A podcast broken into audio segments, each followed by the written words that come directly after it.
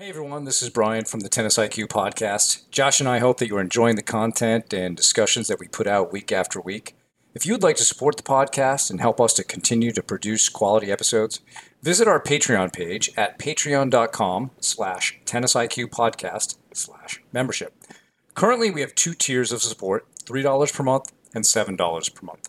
So again, our Patreon page is patreon.com slash tennisiqpodcast slash membership. Thank you so much. And now, on to the show.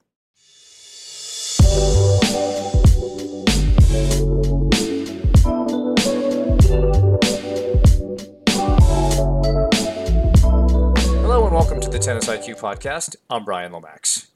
And I'm Josh Berger. For today's episode, we're interviewing Mylen Steinhardt.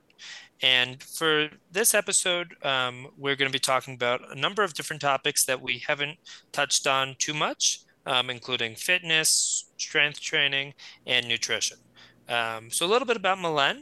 Mylen is a N A S M and P P S C certified health coach that specializes in helping high, high school tennis players make the cut to college by rounding out their off-court training protocols, primarily through nutrition and strength training.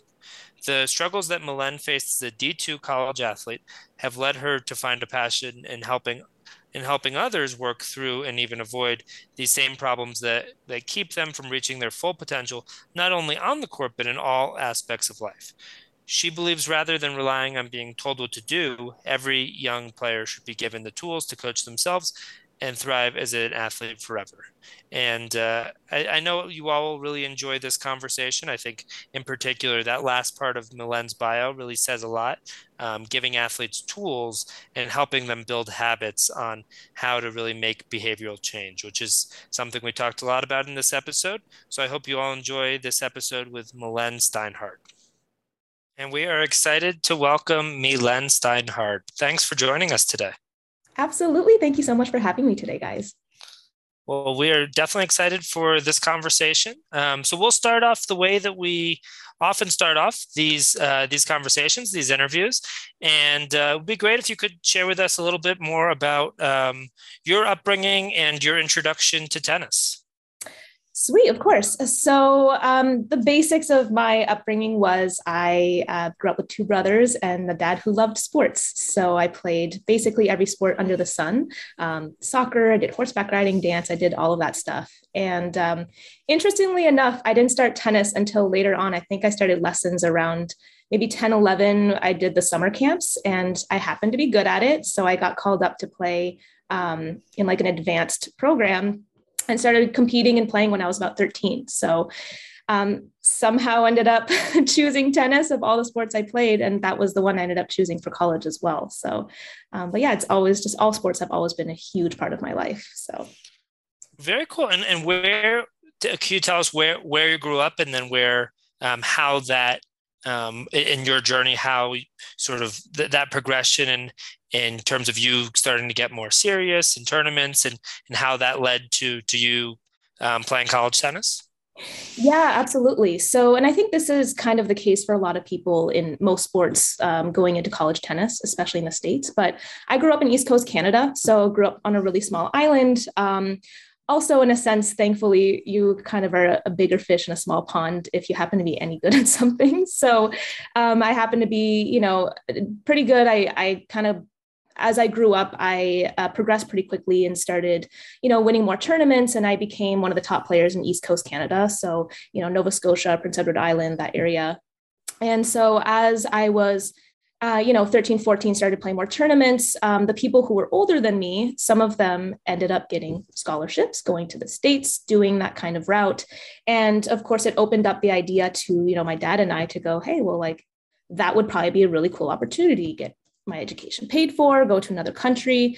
Um, so as I got my rankings up, did some national tournaments, can't say I did my best because totally different breed of people when you get to those big tournaments.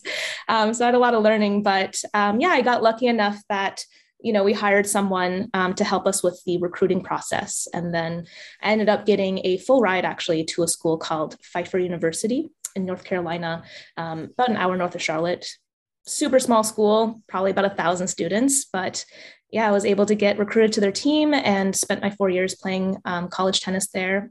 last year I played soccer, but um, yeah, it was just like, why would I not take this opportunity to pursue a sport that was for sure going to give me, um, you know, a paid education and a chance to, to go somewhere else and explore what that meant. Um, yeah, that's kind of like where that led. Unfortunately, other sports, I just wasn't, basically the other sports didn't really apply to me going to the States other than soccer. And, and I was a goalie and I hated it. I was good at it, but I hated it. So I chose tennis.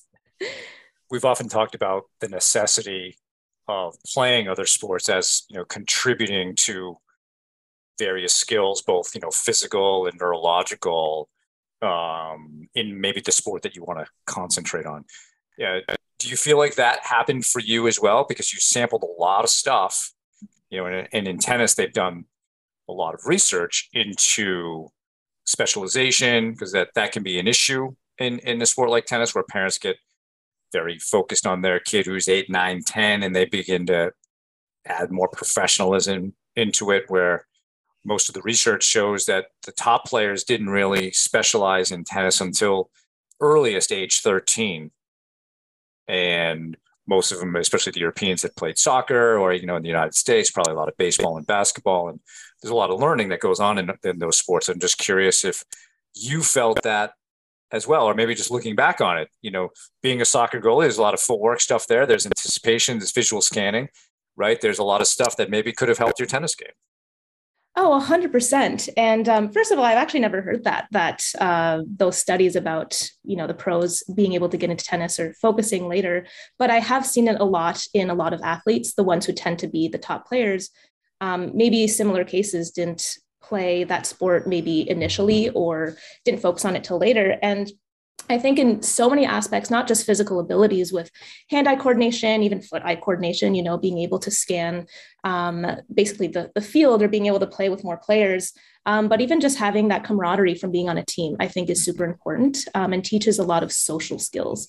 And um, it is noticeable, even as a coach, you guys have probably experienced um, coaching lots of little kids, and you can usually tell which ones have had more social experience, right? Um, in the way that they communicate, or the way that they include people, um, or even just the way that they treat themselves on the court. Um, and I think it's super important to play those different sports. Uh, there's just so much value to playing on a team and, and experiencing different stuff. Like no one wants to get older and say, oh, I, I wish I had tried something else, or I actually hated tennis, but my parents made me do it, which we've also seen.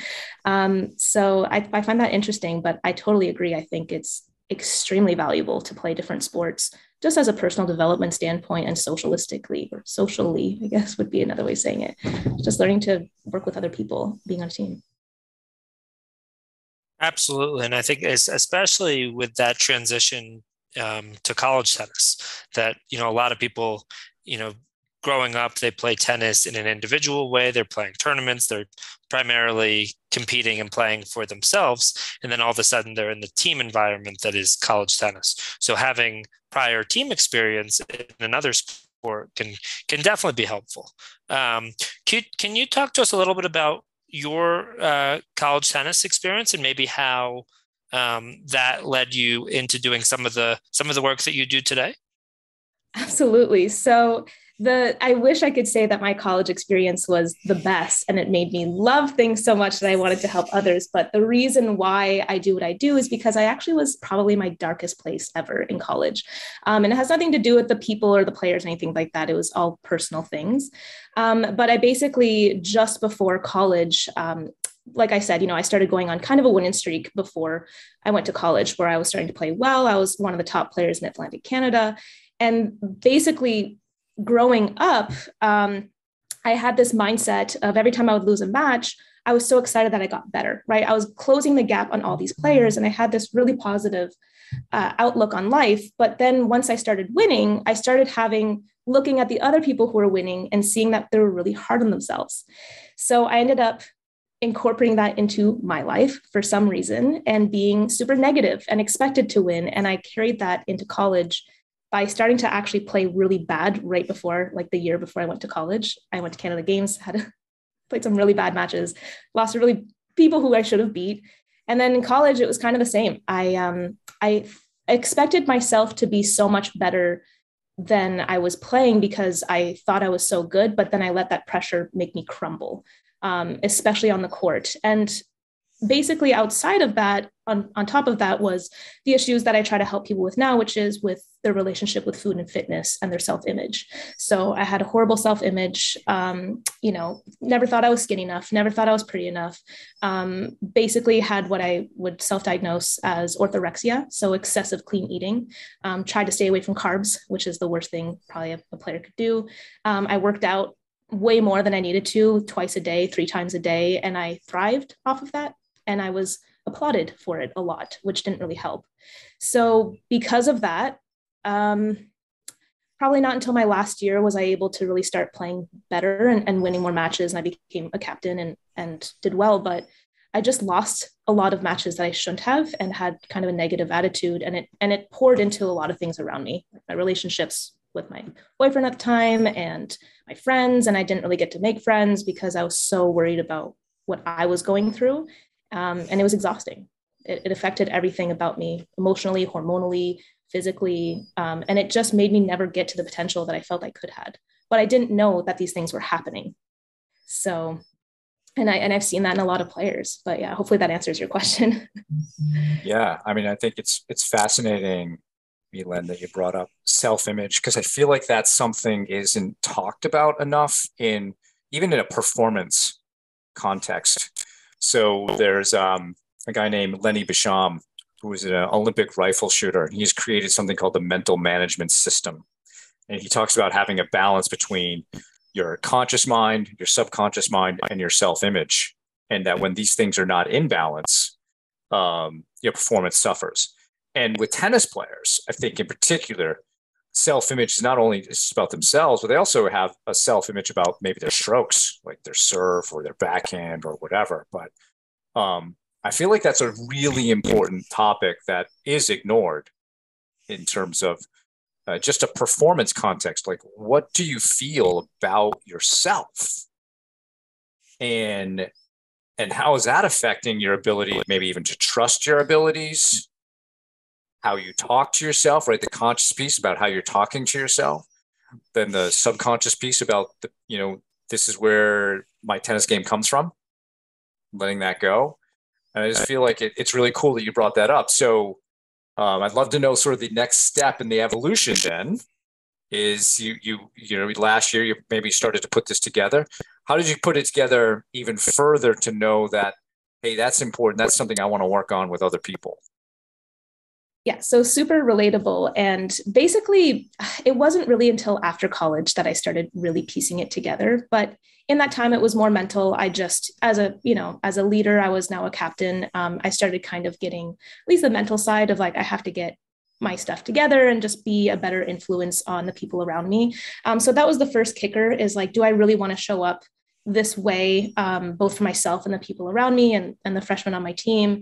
Um, so I was able to, you know, kind of pull my things together and have more fun too. I realized it's my last year. If I'm taking it so seriously and I'm not playing my best, then it's just, I'm going to, I'm going to end up regretting it. Right. So that was kind of the, the first way for me to at least have a better season. Me and my captain were really good for like my co-captain. Um, she was our top player. Super good friends. I loved her to death. She was an amazing player too. So it really helped me just enjoy being able to play doubles with her. That last year we kicked a lot of butt, which was super fun. Um, but then, yeah, it wasn't until later uh, that I started making that transition of finding out what was going on. So that's kind of the unfortunate part is at the time, no one, either no one told me, or when people did tell me, I just blocked it out because I was so self-absorbed, of course, to new information. I thought I knew it all. Um, who doesn't? But yeah, it wasn't until years later, I basically hired a coach because I was struggling with the same stuff. I was struggling with my fitness, my nutrition, my sleep, my self-image, my confidence. All these things were still a problem.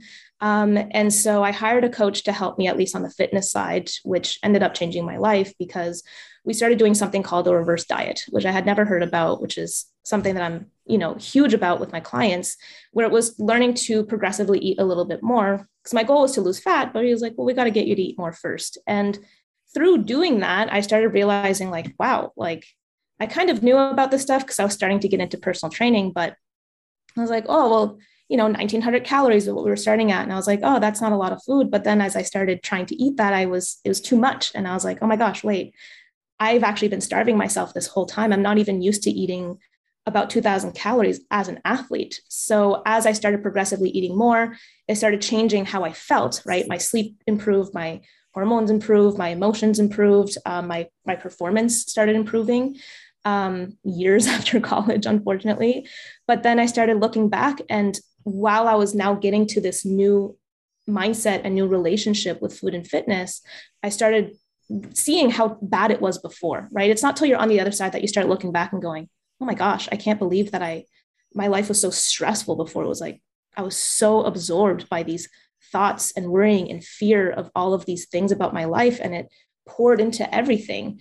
And I was like, oh my gosh, like so many people have this same problem. And so probably the biggest part of that was when I wanted to start training, my brother, who's an amazing mentor, um, suggested, why don't you start interviewing other players, post-college athletes, people who are still in college, and see what what is going on with them. Because I was like, I have this problem. Other people must have it. Well, let's find out. And through doing that, and even still now, I'm realizing like, yeah, most people know nothing about nutrition. They don't know how to program their own strength training. They just show up and do what they're told, right? And then once they're out of college, if they're not playing anymore, then they're hit with real life and they gain weight, they're depressed, they have, you know, all these different issues. And the only thing they know how to do is be an athlete, which is train six hours a day and either eat what they want or eat really clean. I'll put that in quotation marks. So I was like, man, this is something that people need help with because they just don't even know it's a problem. And it's the same with coaches. When I talk to coaches, they're like, yeah, like we, they don't know what a macronutrient is. Like no one does, but it's like, we're humans. We eat food every day. Why don't we know anything about food or how it affects us? So it just kind of dug into more layers of it, the more that I've done this, but yeah, it was like looking back mostly and being like, wow, I didn't know how much I struggled until I was on the other side of not struggling. And so many people are still stuck in that. That's what they think is normal. They think they have to struggle to be an athlete and perform. It has to be a grind. So it's sad. It's sad that they don't know. They don't even know it's a problem. No, I, I, absolutely. And I, and first of all, thank you for sharing that. Thanks for sharing that, your story and more about your journey. And it makes sense that, you know, through some of the experiences that you had, why you would want to um, be on the other side of it and, you know, and, and help, help athletes and tennis players on these same sorts of skills and in terms of, you know, fitness and nutrition and that sort of thing. Um, so can you tell us a little bit, you know, more about sort of your process um, of, of how, how you work with, with athletes and tennis players and, you know, what, what are some of the main, some of the main things that you generally focus on? Yeah, yeah, for sure. So um, I actually picked up a couple college tennis players over the summer to work with, which has been awesome because they're my sole clients. Um, so basically the first thing I do with all my clients, um, I, I always have them start by, you know, after doing our whole onboarding process, I start with figuring out what their current habits are. Because this is the big thing with coaches. It's like, you can tell someone what to do, but how do you know that that's the root cause to what's going on in their life, right? We need to know what, what your normal actually is and what needs to change from that. Um, and then of course, what are the goals? So I always start with having people, at least on the nutrition side, start tracking what they already eat. And it usually is just more so to become a few things. A, it's an eye opener. Okay. We need to figure out like what's going on. And half the time they look at what they're eating once they start learning how to track and they're like, oh my gosh, I don't eat. Or it's a roller coaster. I eat nine hundred calories one day and twenty-two hundred calories the other. No wonder my, my body acts like it's on a roller coaster because the way that I treat it is a roller coaster. So the first thing is figuring out those things. Um, and then from there, figuring out like what their goal is, which most of the time is they want to perform better, but also especially female college players or male college players, they have aesthetic goals. They want to be toned, put that in quotation marks. They want to have muscle mass, lose some fat, um, and be quicker on the court. And they want to feel better. They want to feel like they're really confident. But in my opinion, that all starts starts from food, right? If you don't have energy to even be able to do those things, how are you going to accomplish it? So the first thing is always tracking. And then from there, with most of them, they realize that they're under eating or under eating certain nutrients, whether it's protein, fats, carbs, things like that. So we start doing something called a reverse diet. Um, and that's basically getting your body to slowly accommodate to more energy, so more food, um, until we can get to, you know, a spot where they feel like they're eating a good amount of food. We call this like an optimal maintenance. So are they eating the same amount of calories that they're burning every day and the right amount of what's in those calories, um, as far as types of fats, carbs, nutrients, vitamins, things like that. Um, and then we go to the next step, but they need to understand that it's a long-term process. And that's probably the biggest thing, is instilling, like, what's it really going to look like? What are the phases we're going to have to go through? Um, and what's the most important thing? But most of the time it's that, it's just tracking their habits and being like, so this is why you're here and you don't want to be here. So what I need to do to slowly start getting you in the right direction. And it's usually eating more food. It's actually the, the answer for most people, surprisingly. Yeah, that is, that is surprising. Um, but I think you're paying attention to one of like kind of the big pieces of performance, which is energy. And of course, food drives a lot of that, as does sleep. Mm-hmm. Um, and, you know, just even just recovery and, and all of that. And so um, when you work with a client and you've got them doing this, you know, your process and getting through it, what, you know, how do you help them, or what is the, your sort of optimal vision or ideal vision for them? Like what, what are, what do most of your clients tell you that they want out of this in the end?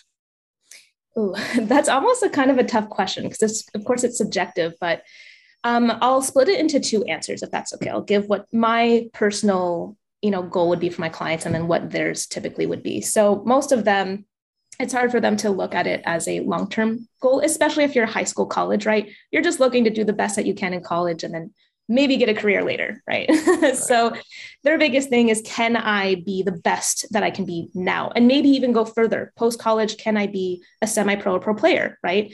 So um, their biggest goal is, can I look and feel my best on the court and hopefully off the court as well? Um, but for me, my biggest goal is, because I don't know what that's going to look like, can I give them the tools that they need so that they don't have to rely on me or other coaches down the road, because they know how to manage these things themselves. They know how to manage food. They know how to create their own workout program if their goals change, which they will, because they're a human being. Do they know how to change how many calories they're supposed to eat? Or can they bring themselves through a reverse or through a building phase or through a fat loss phase properly, because they now actually know how to do that, because they know so much about food and the metabolism and how their body works. Um, but that's mainly the stuff that I try to teach. And I, and I actively teach that. I have courses. We do calls every week where I teach things like how to build your own program, you know, how to calculate your calories. What is a reverse diet? What shoes should you be wearing when you're lifting? Like all these different things that they fully understand. Um, well, it's a lot of information, so it's not like they remember right away, but at least down the road, they have a basic of info that they don't have to seek out crappy information or be told to do a crazy diet one day because they need to lose weight, or a crazy diet to perform, you know? So that that's mainly what it is. And I think most of them, as they get into my program, they start out with goals. And I actually just did a check-in with two of them because they're coming to the end of a program. And I was like, what were your goals at the beginning? Do you remember? And they're like, not really, because so much has changed in my mind that I can't even think like that anymore. They've changed even what they want to accomplish, because they've gained Um, so much more self-awareness and love for who they are, and stopped worrying about the aesthetics and more just fueling and being in the long-term game, and, and learning more about health and fitness and how it can make them and, you know, their teammates better. So that's been a really interesting part of coaching too, is, is seeing the shift in the mindset of not even having the same goals, because they're not that important anymore. Very cool. Yeah. Yeah. It's really interesting. Um, well, I, I think that No, I, I just want to, no, I, I think that that makes a lot of sense. And I think, um, especially the way that you describe the the long-term approach, right? That this isn't a matter of a quick fix, um, which is actually often, you know, how I, I, and I, I think we, we, Brian and I both, you know, conceptualize sports psychology and mental skills, you know, that this is, we're, we're trying to help people, you know, similar to what you're saying, change the way they think, change in certain ways how they're conceptualizing different situations, um, both smaller picture, but also bigger picture things like self-image, as you're talking about. But um, I so, so I, I love that approach to um, nutrition and fitness.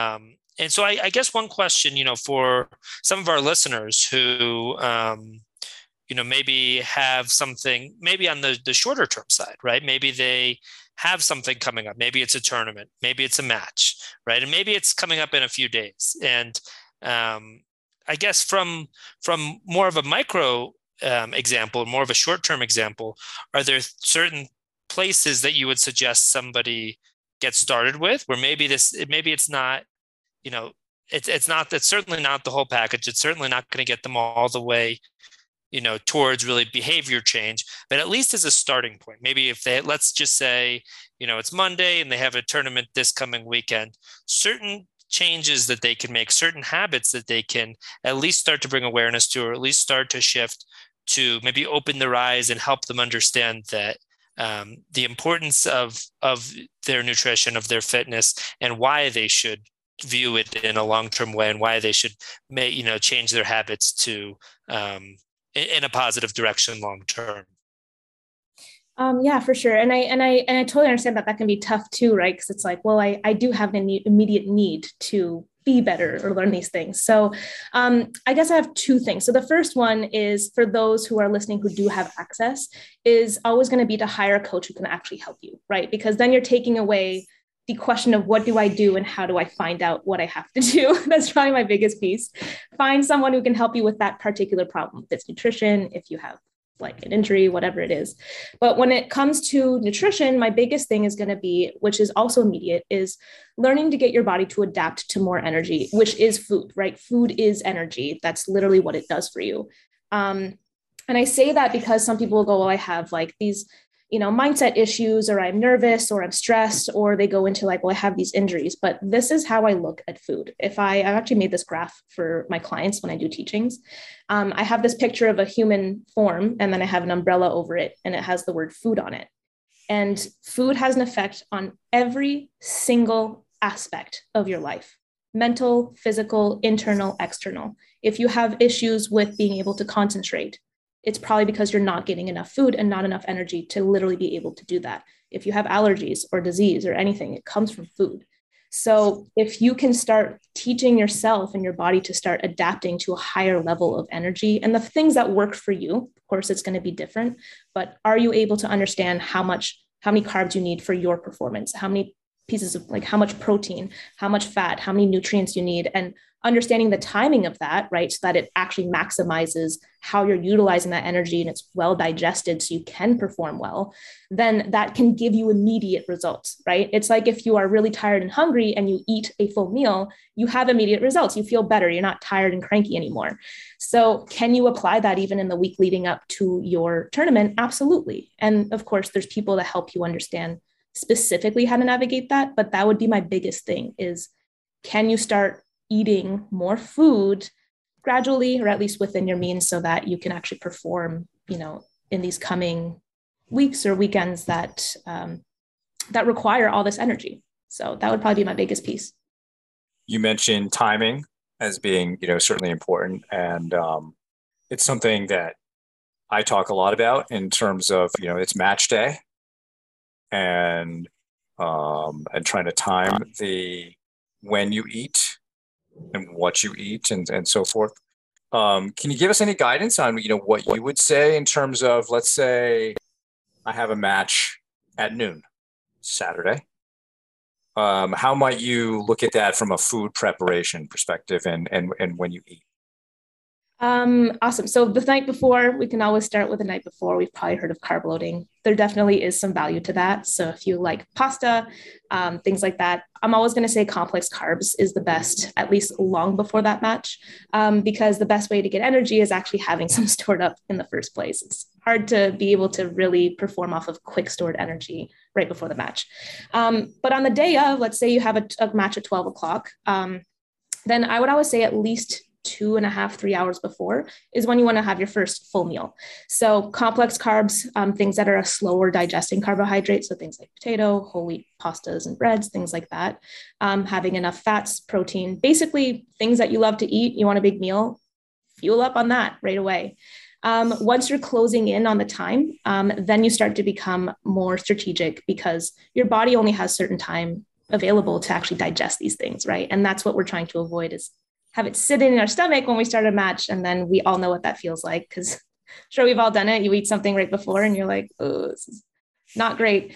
Um, so within about an hour before, if you're like kind of on a timeline, um, I'm always going to say high amounts of carbs, medium to low amounts of protein, so probably twenty grams max of protein, and fats and um, fiber specifically you want to keep pretty low because those both slow digestion. So you want to make sure you're not getting too much so you have more chance to digest quickly.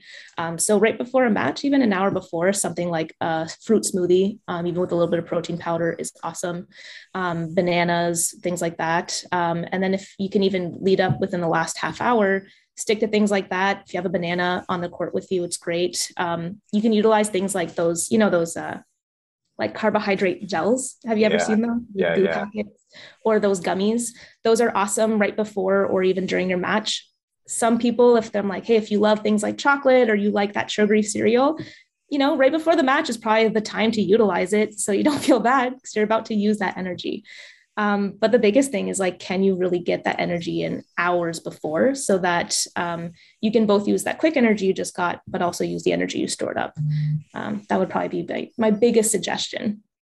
No, that's very helpful. And I think, you know, the other aspect of that is, you mentioned a little bit this, Mylen, but uh, you're playing a match, you know, maybe it's third set, third hour, you know, there's going to be need to be some refueling there. Um, the carbs are probably a good way to address that. I remember reading this study a few years ago about how, I'm not sure your take on sports drinks, but um, even a drink like Gatorade, you actually don't have to ingest it. You could swish it around in your mouth for about ten to fifteen seconds and spit it out. And it would send signals just through your taste buds that energy is coming, and it actually creates more and more energy. Um, so, you know, I'm not a big fan of that sugary drink. And so I started using that. I was like, oh, that's pretty interesting. I'm going to try that just on myself as being, you know, client zero or the guinea pig of things. And um, it helped. Um, but I'm curious, you know, what are your refueling strategies? You know, because uh, certain places, maybe San Diego's not super, super hot, but there are a lot of hot places, you know, and we actually did uh, an episode on extreme heat. And, and how to manage that. But I'd love to hear your thoughts on managing that in long matches. Absolutely. Also, I just want to comment on how interesting that is, that th- which is so psychological on your end, because it's a placebo effect is what it sounds like you just described. I guess there is a physiological effect though through, I can find the paper for you. Yeah, that is so um, interesting. I'll find the citation. Yeah. I've never heard of that. Um, no, and that's stuff that I would love to learn more about is like, can you trick your body almost into being able to create more energy um, without having to actually ingest all that sugar? But um, well, I mean, my opinion is always going to be subjective to people, right? Everyone has to decide what works for them. Like, I'm never going to tell someone to do something that they hate to do. Um, but the first one is always going to come back to, can you prep by having enough electrolytes in your body so that you are also holding on to that hydration, right? So, and that comes through food too. A lot of people think so much of electrolytes as things like Gatorade or certain, you know, uh, drinks, but it's like hydration and electrolytes come mostly from your food, actually, if you're getting enough potassium and things like that.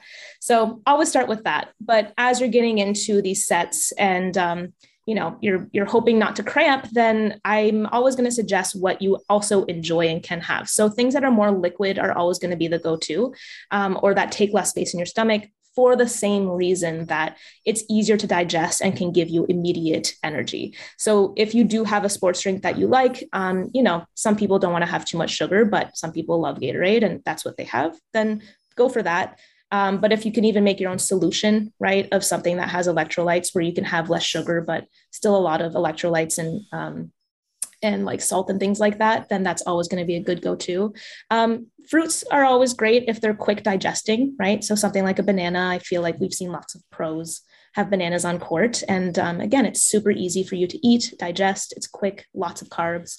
Um, and then if you're ever going to do like another carb, I'm always going to suggest something that's a simple carb, right? So if you have like, you know, saltine crackers or something like that, if you want to munch, the worst thing is going to be like a granola bar because it's really hard to digest. So you want to do a simple carb. Um, but yeah, always just having like liquids or or goo packets or gels or things like that, or those gummies. Um, those are probably the best way of getting quick energy for your match. That's that's all good to know. And uh, glad that you brought up banana. I mean, bananas and, you know, I think a lot of the, the things that you've mentioned um, are great and a lot of great advice there. And I, I was going to ask, and I think you touched on this already with um, by t- talking about granola bars, but what are some of the things that maybe people should avoid or some of the types of things that people think are fueling them or helping them ultimately, but but maybe there's some, you know, side unforeseen side effects. That is such a good question, because um, we probably all made that mistake of granola bars is a big one that like you honestly should not have right before or during a match. And I don't know how many of you can listen and be like, oh yeah, I do granola bars all the time. And they never really make me feel good um, because they're usually more complex. They have a lot of oats and stuff, which are tough to digest. Um, I would definitely say stuff like that. Just in general, big meals. If you're going to have like a sandwich right before your match, like, again, that's just going to sit in your stomach, because the reason why is your body's Your body is literally busy doing something very intense. So it's going to put its energy um, towards that and put everything else on pause, which means whatever's in your stomach is probably just going to sit there and give you a stomach ache or make you feel bad. Um, man, that's kind of tough. Like things like apples, actually, as far as a fruit, I wouldn't suggest, um, mostly just because it does give people cramps. Um, I feel like it is a slightly more complicated uh, carbohydrate for some people to digest, but um Man, things like, hey, lots of fats, actually, fats and, and anything with a lot of fiber right before or during your match, it's probably a no-go, because again, fats and fiber slow your digestion. So if you have those, it's just basically going to sit in your stomach. But yeah, I would say avoid everything except for quick carbs, basically. Yeah. And I've and, seen. And, and, go ahead, go Josh. Ahead. Oh, no, I, I was just going to say, I've seen um, Djokovic, for example. Um, I know he. He will often eat um, dates, dates as he's playing, um, just as a way to, um, well, I guess you could, I'm sure you could explain it better than me, but I'm sure between the the sugars and the um, and the carbs that, you know, the um, I, I'm sure there's a lot of benefits there. Yeah, dates are underrated as far as a convenient, calorie dense and carb high food for especially athletes. And I've done that as a pre-workout for my lifting sessions, like three dates. If you have three dates, it's probably close to forty to sixty grams of carbohydrates just for those. So, and yeah, you're right. There's lots of sugar. So super easy way of getting quick energy that's not going to take up space in your stomach and that your body can just break down and, and immediately give you some, some energy. So definitely a good one for people to think about too, is, is stuff like dates or certain dried fruit in general, things like mango and stuff too. Yeah. So we've concentrated a lot on the nutrition side, or maybe a little bit, I guess, on the nutrition side, but um, you also do work in terms of personal training and strength training. And what are some interesting things that tennis players should know about that? Ooh, um, okay. So this is one that's more specific to what I've done recently, actually. So I have two clients. And um, they both just went back to college for their seasons. And one of them is in season right now. And the other one is actually not in season until the spring, right? Which is usually the season for tennis college players. And as far as strength training goes, right, a lot of people um, start to understand, or at least working with a coach is, okay, we need to start strength training off the court, doing, you know, our deadlifts, our bench press, like all of these different movements that are building definitely some power, but also some strength and lots of dense muscle that is going to be helpful on the court.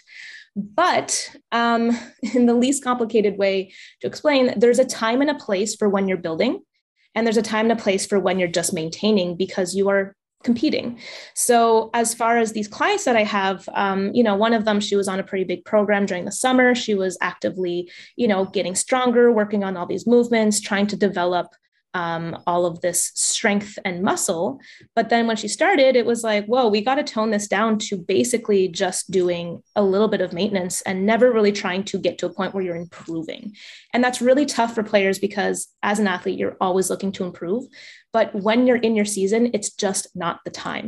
So, um, I mean, there's lots more, you know, layers to all that info, but it's understanding that there's times during your year, in season, preseason, postseason, both nutritionally and with your um, strength training programs and recovery too, if you have injuries, to focus on those things. So basically when you're not in season, learn to lift heavy, learn to work on your power, learn to really try and build a lot of muscle and get good at those movements that are going to help you on the court. But when you're in season, go through the motions just a bit because your body is still needing to be adapted to that level of strength in those movements so it doesn't get sore, but don't try to build because you're just not, unless you can eat, you know, five, six thousand calories a day to recover, um, you're just not going to be able to recover and it's going to hurt your performance. So that would probably be my biggest piece of advice is understand there's seasons, there's seasons for when you're strength training and what that looks like too. One movement could have a different tempo based on what it is that you're trying to accomplish. So, yeah, and depending on the level, this is a, uh, a difficult part about tennis because many players don't have an off season. It's twelve yeah. months, right? And so, you know, you're talking about periodization of training, um, which is also necessary from a technical perspective. It's really difficult to make technical changes to your game while you're in a competition phase and have the confidence to do that. And I think, you know, an important message there is that, you know, it's maybe easier if you're a high school or college player who has very seasonal and that's what you, that's all you do. But if we're talking about, you know, serious junior players or, you know, people who are looking to go pro, it's an eleven and a half month season. And uh, it's really incumbent on the performance team to set some guidelines about, all right, we're going to take four to six weeks off here mm-hmm. and do it, do what you're saying there, but also maybe this is when we might make a couple of little technical changes, you know, and I'll refer back to an episode that Josh and I did with David Sammel. If you recall, Josh, you know, how we talked about how they got the guys together. They did that intense uh, strength training with a guy named Jez Green, who also worked with Andy Murray. Um, and then it was in that, those moments too, that they were going um, deep into the technical stuff. But they didn't have to do it too long because when you're in a kind of a training phase, you could really focus in on that. And you're not having to be on the court those hours. You could do it in probably forty-five minutes working on a technical change. And so I'm glad that you brought this up because I think it's not just seasonal, but it's like you might have to decide what your season is. Exactly. Yeah. It's like, does that change for you personally too, of when that's going to happen? And, and doesn't take away that you're still able to technically improve things, even if you're still actively competing. Right. But um, that brings up exactly what you're saying. Is there a time and a place randomly in spurts during your year where you have to prioritize things um, and maybe even step back from certain tournaments because it's worth the long-term game is going to be much better if you sacrifice maybe a certain tournament or something now, like, but I guess the biggest thing is what are your priorities and what is the long-term game, right? A lot of people are stuck on, well, I need to do well at this tournament and the tournament after right. that and the tournament after that. But you guys brought up actually in an episode recently that a lot of players don't, um, they lack the ability to be able to understand that sometimes it's okay to lose now, right? In a way to practice certain things or practice that on court in your match. Um, because it's going to make you so much better of a player down the road. And then you can apply all of these habits you've built, right? Rather than learning to like, you know, play a match and win safely, right? You're instilling these bad habits of winning safely. So can you take that risk on the court? And the same applies to your strength training. Can you sacrifice maybe not competing for a month or two, or can you change your season? And that's subjective, right? You need to know what, how many points that you need in order to make it to a certain level and what tournaments are the most important. And then with that structure, what your year is going to look like. Um, and, and then having the resources to do that too, right? If you only have a month to train, do you have the best workout plan for that month? Because if you go to the gym for an hour, what you do is going to be the biggest thing. It's not the time you put in, it's what is the, you know, intensity and the tools that you're using in that time to maximize what you have. Yeah, absolutely. That, no, that, I think that that definitely makes sense. Have you seen, um, I guess if you could compare um, the culture now around uh, fitness, around nutrition, to um, when when you were growing up and when you were in college, um, do, have you seen a lot of changes in in terms of that culture, in terms of maybe how how people are approaching fitness and nutrition in, over the years? Um, yeah, so mine is going to be sort of a different lens from tennis specifically, because tennis is something I just really got back into paying attention to, I guess, as far as players. Um, but as a coach, one hundred percent, especially the pandemic. Since the pandemic, talk, and I think for you guys too, right? Podcasts have exploded. People that are online coaches have really exploded. Um, so I think the access to that information has been huge, especially with nutrition um, and strength training. Um, and then if I look at this, even as a gym goer, right? So I go to the gym like all the time and I strength train. And back when I was in high school, I was one of the only girls at the squat rack lifting heavier weights, right? Because my brother did CrossFit and we were really into lifting. My dad was into lifting. Um, but it was usually like especially female athletes, females in general, it was all, you know, being on the cardio section or doing body weight movements. And then as an athlete, it was kind of similar too. Like growing up, whenever we did sessions with our strength training coach, it was always doing suicides or doing footwork or doing, you know, explosive movements, which are extremely important. But I don't remember ever doing a lot of strength training and getting strong at understanding how to do a deadlift or squatting or, you know, all these other movements. Um, so I've noticed in college, it was more incorporated doing those strength training. But again, for us, it was still a lot of uh, like more so footwork or cardio based stuff. Um, and then now as a coach looking in on certain programs, it seems like strength training is becoming a much bigger thing. Um, but I think as a society in general, for all athletes, like now when I go to the gym, everyone's using the squat rack, all the guys, all the girls, girls are getting strong, but we're unlocking this whole new level of performance because um, people are realizing that being able to eat more and strength train is like the key to most of our goals, even aesthetically. So that's been, that's been huge.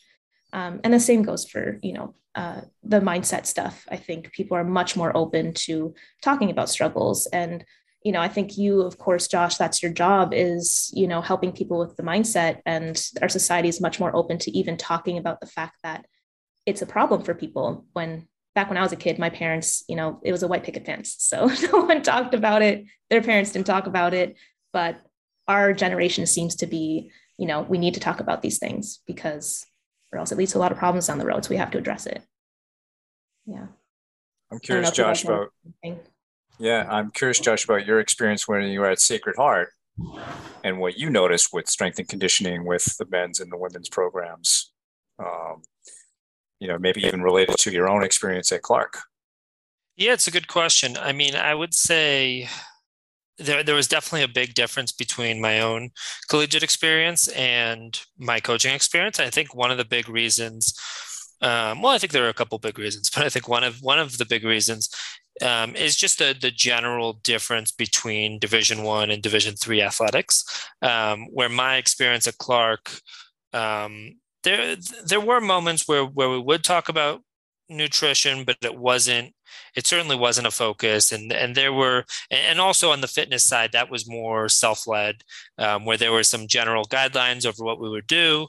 Um, but it, it was, it was mostly self-led, um, at times captain-led, but, um, where at Sacred Heart and, you know, at the Division One level, there was, you know, there's a specific coach who would work with the team, you know, on a daily basis. And um, there was a lot, and there was a lot of, you know, that, that fitness element. And I, I think there would be a couple days a week on strength training, um, a day on more flexibility and yoga and that sort of thing. And then I think a couple days on more the, um, speed and agility and that that sort of thing, um, and including um, you know more more long distance things, so more short distance and long distance and running, and then also you know agility is really a mix. Um, I wasn't as involved in that, you know, as as my role as an assistant coach, but I was you know aware of you know what was happening on a on a daily basis. Um, but I would say from a from a personal standpoint. Um, Yeah, I, I think it's one of the areas maybe where I did haven't focused as much on on the nutrition side, or or also on the um, I think the strength and conditioning side I, I have a little bit more so, but um, I think within college sports there's definitely a ways to go in terms of making it more systemized and, and having it be more of an integrated part of the process rather than um, something extra. I think actually maybe nutrition, um, strength and conditioning, you know, tra- personal training, um, and sports psychology might might fit into a certain category where sometimes they're seen as something extra. Um, where I think ideally we want to get to the point where all of the different pieces are integrated. So that's the you know the technical piece, the strategic piece, the strength and conditioning, the nutrition, the sports psychology. Maybe there's another piece or two that I'm I'm not thinking of here, but um, trying to have it really be integrated so that all of the team members and everyone who's involved, whether it's a team setting like college tennis, or whether it's a more individual setting like maybe a player, you know, playing professionally or junior player playing I T F or U S T A tournament, or whatever, Tennis Canada tournaments, um, whatever the case may be. Um, but it's really an integrated system of all these different pieces working together, and everybody, ideally, all the team members are on the same page. Yeah, and it gets back to something you mentioned earlier, Mylen, just about the team environment and how interpersonal pieces and the social support is such an important aspect of performance. And, you know, Josh sort of naming the components of like the performance team. We recently had on some, uh, you know, fellow Canadians on uh, the podcast to talk about the gold medal profile in sports psychology. And one of the main areas that they looked at were the interpersonal skills and the idea of whether you're on a team or whether you're just part of a performance team. And so I'm just, you know, curious what your thoughts on what, on what Josh had to say. Oh my gosh, um, so many thoughts while you're talking. I had so many things come up that I wanted to say. Um, so a few things. So first of all, I think similar with me, even in college, like it seems to be a lot more integrated to focus on the different aspects too. Of like, there's a strength training day. We did yoga and stuff too. Um, sometimes even meditation and stuff as well. Which, um, like you're saying, it's it's not even. And I think I mentioned earlier, it's like people are talking about the problems, but it's not always about problems. It, actually, most people don't have that many problems when it comes to mentality. Well, I don't know. I mean, it, it seems to be a problem, but um, you're right. It should be part of it as a whole package, because talking about like the mentality or nutrition or whatever is all so that you can just get to the next level. These are all pieces we're realizing that you don't have to have a problem to have nutritionists. You can just have nutritionists because you want to have the best nutrition so you can be the best player. Like, why do we have to resort to these things just because someone has an issue, in quotations? It's like, all of us need access to these things so that we can just be the best version of ourselves. Um, but I agree with you wholeheartedly that um, I've noticed that a lot of programs, and talking to other, you know, college players that are D one, D two, D three, um, a lot of them say, well, we have access to that if we want it. And I'm like, we need it to be more active. That's what I'm trying to do as a job. I'm trying to get into schools and say, we need someone actively teaching people about macronutrients, actively teaching about how to create a workout program and, and how that affects them. Because most of the time people aren't going to utilize that uh, resource unless they have a problem. And then at that point, it's like, then you have to start from the ground up. But what if they had someone teaching them in the first place, so they could just already be moving forward and at a higher level? So I've just noticed that in college, it's the same. There's, there's a lot of activity with um, better training and better schedules and recovery, and, and the, you know, the training rooms are awesome. There's ice baths and hot baths and people to be there to help people recover and, and give them exercises to help prehab or rehab, depending on the season. But I basically haven't seen anyone Um, say, yeah, our nutritionist does classes with our team or does classes in the school. It's like, no, we have nutritionists available if we need it, or we have a psychologist available if we need it. I'm like, no, build some courses and teach these people stuff. Um, that way they start getting the tools that they didn't even know they needed, I guess, is kind of the biggest thing. So similar to you, kind of seeing that, but I think our generation um, is starting to make it more active, but I'm at the point where I'm like, I don't see anyone doing it, so I have to now, and I want to. Yeah, no, I know exactly how you feel. And it's really kind of getting out in front of issues really before they happen. You know, exactly. It's a big part of performance psychology or positive psychology is, is let's not wait till there's an issue. Let's start building you up psychologically right now. Um, but, you know, it, our society is much more pathology focused.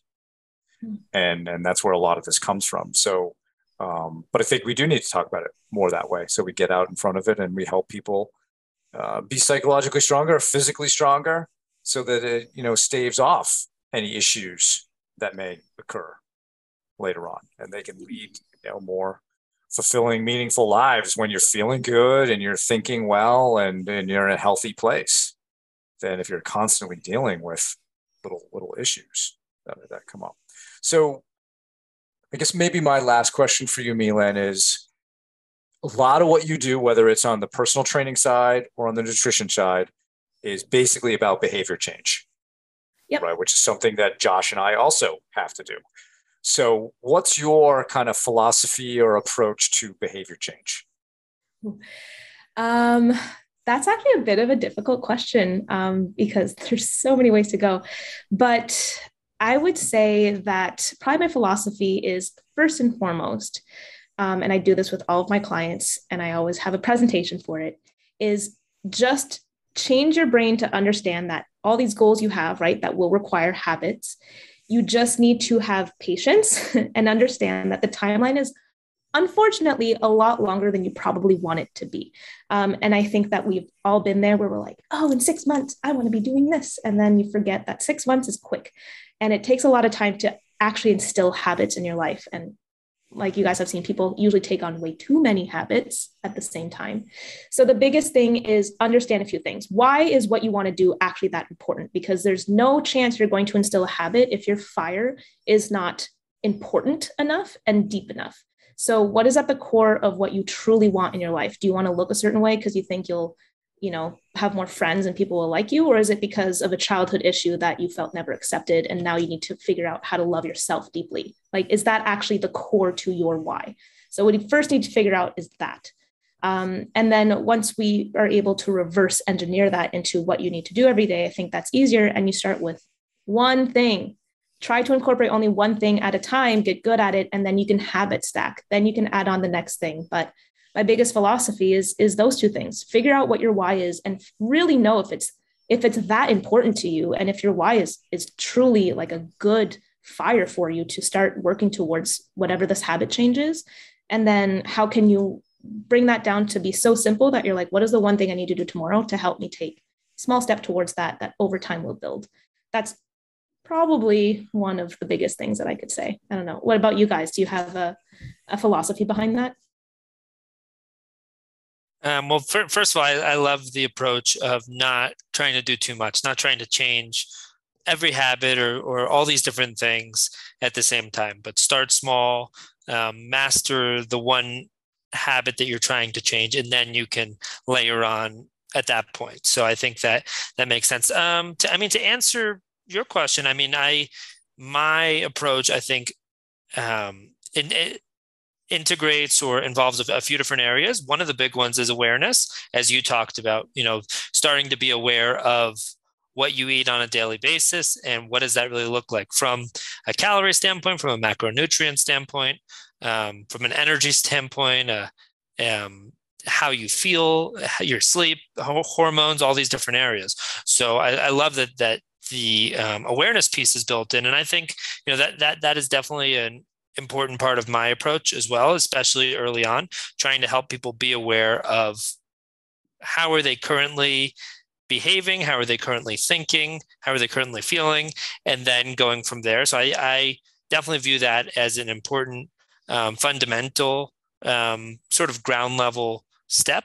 And then from there, starting to, you know, think about this habit, starting to build skills and learn, learn and develop skills. And, and also understanding that it's not a, you know, improvement is not a straight line, right? It's not, if we had, we, we can't draw a line from where you're at right now to, you know, six months from now, let's just say where you want to be.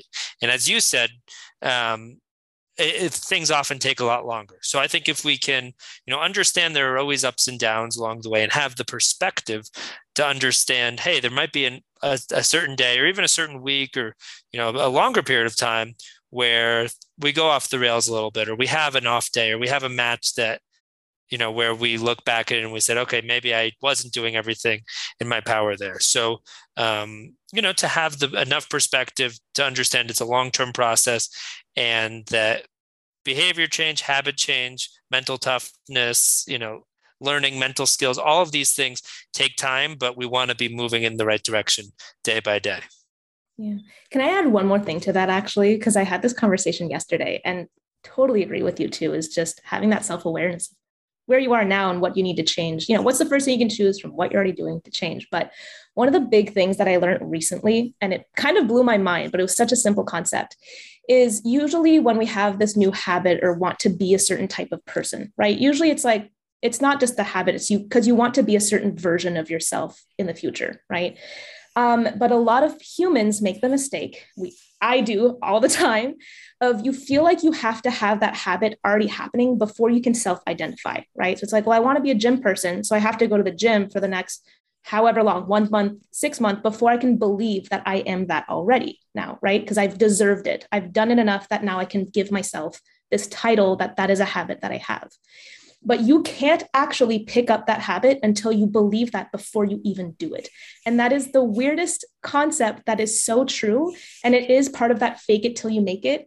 Um, and when we talk about future self, it's like you have to start acting as if you already are that person now, because that's what's going to drive you to even take the action, because you believe that you are already that person. And then one day you actually do, you know, wholeheartedly become that. So I think a big concept with that is exactly that, like whatever it is that you want to pick up and you want to become, just somehow, you know, whether it's through affirmations or whatever, start including that as I am already that person. You're more likely to start doing that habit. And then as you do it, you start to really believe it, because now you're actually becoming exactly what you said that you wanted to do and that you technically are saying you are. That would probably be another big point to what you're saying, I, I think. Yeah, we no, actually I, talked about that, Josh, in our episode on yeah. mini wins, right? We talked about B J Fogg and tiny habits and the idea of celebration. You know, he believes that this is something that will be bigger than mindfulness and gratitude. So let's say you go to the gym, because this is about self-image, is you want to, you know, celebrate the fact you did it. Say, yes, that's like me to go to the gym. Now you're building a self-image around the ad. This is me, I go to the gym. And through that celebration, that little celebration there, you are also motivating yourself to do the behavior again. And so this constant um, celebration of, yeah, that's like me to do this. Like, hey, yeah, that's like me to meditate in the morning. That's like me to eat the way I'm supposed to eat. So if you're constantly using your new behaviors as a way of affirming the identity that you are, um, that can be very, very powerful, I think. Um, you know, when we talk about behavior change, you know, we talked a bit about that in that, that episode, but really, you know, anchoring behavior, celebrate being a big piece of that, right? Whatever your new habit is, can you anchor it to something you already do? Um, then do the behavior and then celebrate the fact that you did the behavior so that you're affirming again that self-image. I think the other thing that I think about with respect to behavior change, and maybe this is more theoretical, but not everybody is exactly ready to do the things we want them to do. You know, so like the trans-theoretical model of change, right? Somebody might be in a pre-contemplation mode, or maybe they're contemplating the change. Maybe they're ready for action, or maybe they're in a maintenance mode. And I think it's really good to take the temperature of where are you um, in that change model? And based on where you are, what are you willing to do? Like, I kind of want you to do this, but what are you actually willing to do, and get them to talk about the change that they they want to make? And then, you know, kind of going with that. Because there may be times, I don't know how much resistance you get, Mylen, but, uh, you know, there's got to be ways to roll with that so that you can still help someone. Oh yeah, a hundred percent. Um, and as a coach, which you guys can probably relate, the more I learn and the more I work with people, the more I realize I, what I don't know. Um, and habit shifting is, well, first of all, it's all mindset, right? We need to get people to understand a concept before they can even start wanting to get there, right? And usually it's unlearning stuff and relearning new information. Um, and like you're bringing up a lot of, there's a lot of strategy to that. Is there, you know, can we figure out where they're at? Is there a way to build the habit and associate it with, you know, if I want them to, you know, eat like an apple every day, do we put it next to the cup of coffee that they drink every morning? Because then they're more likely to do it. Um, But there's definitely resistance, and it's not always obvious. Like the psychological part of working with a person, especially online, because I'm not there with them, I can't force them to do anything. It's incredibly frustrating because as a coach, you feel like you're letting them down if you're not getting them to do stuff. You feel like it's their your fault, even though it's not. I'm doing my best. Um, but it brings so much awareness to how much I need to learn about working with people.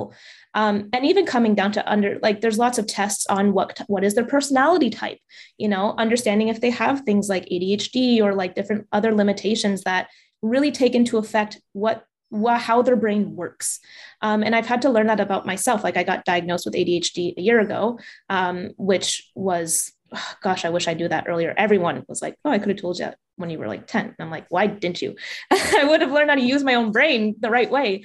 But it, it brings up that you're right. Not everyone's going to do stuff the same way.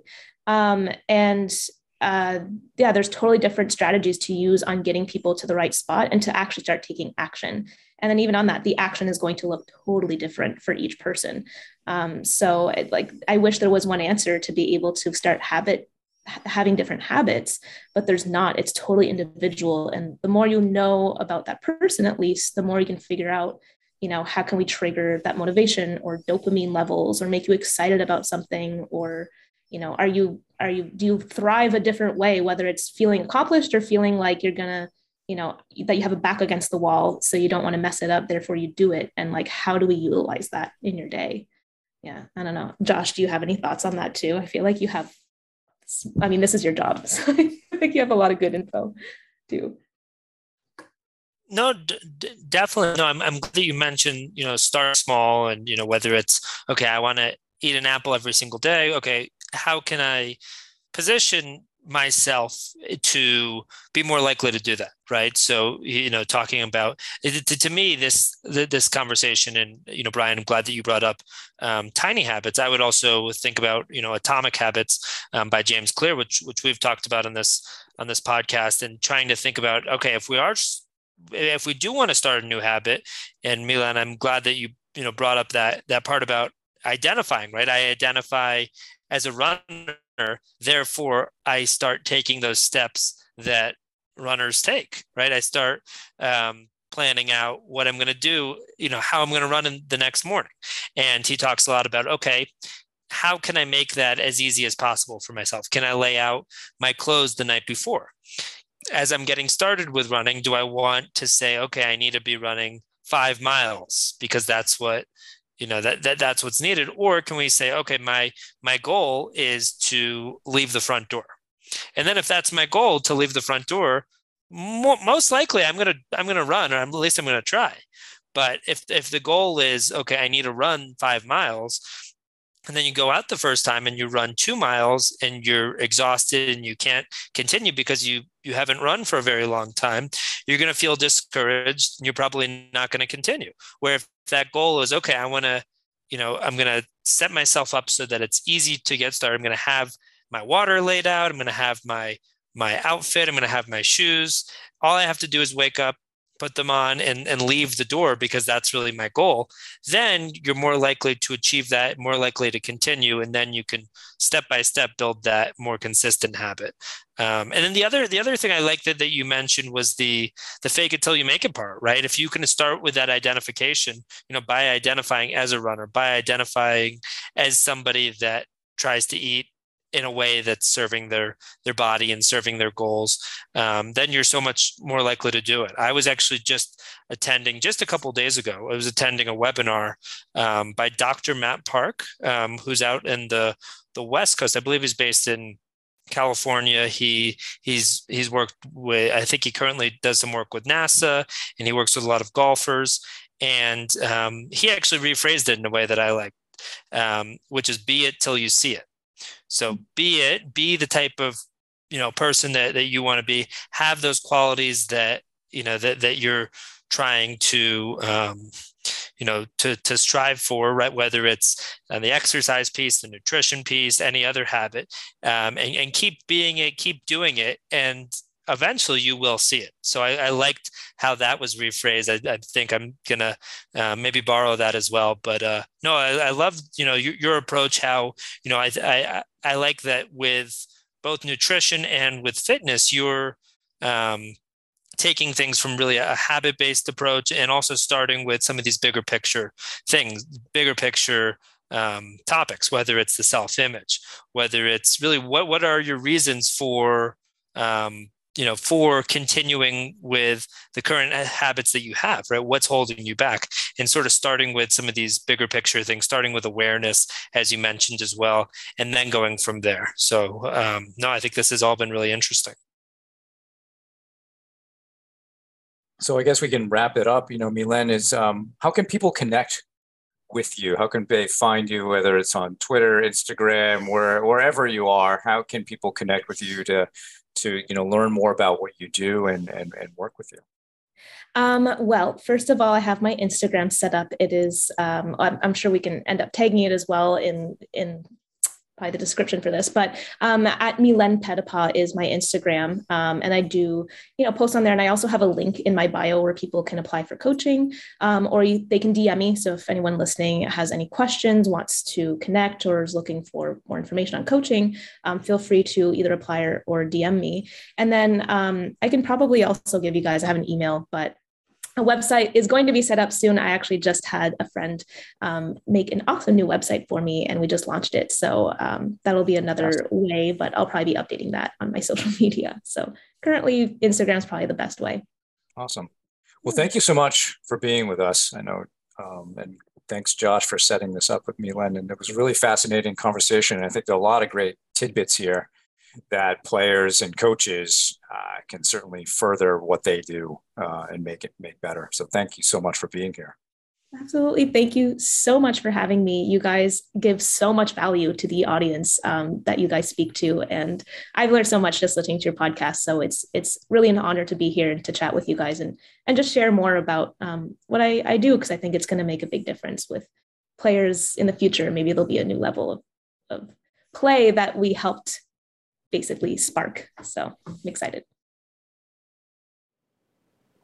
Well, that was an awesome conversation, and definitely uh, that interview included a lot of topics that we haven't discussed as much on this podcast. So I, I really enjoyed it. I think a highlight for me of the conversation was when the three of us were all discussing behavior change and um, how we all you know, I think we all have a lot of similarities, but ultimately somewhat of a different approach in terms of how different approach and, and different theory behind um, how behavior change takes place.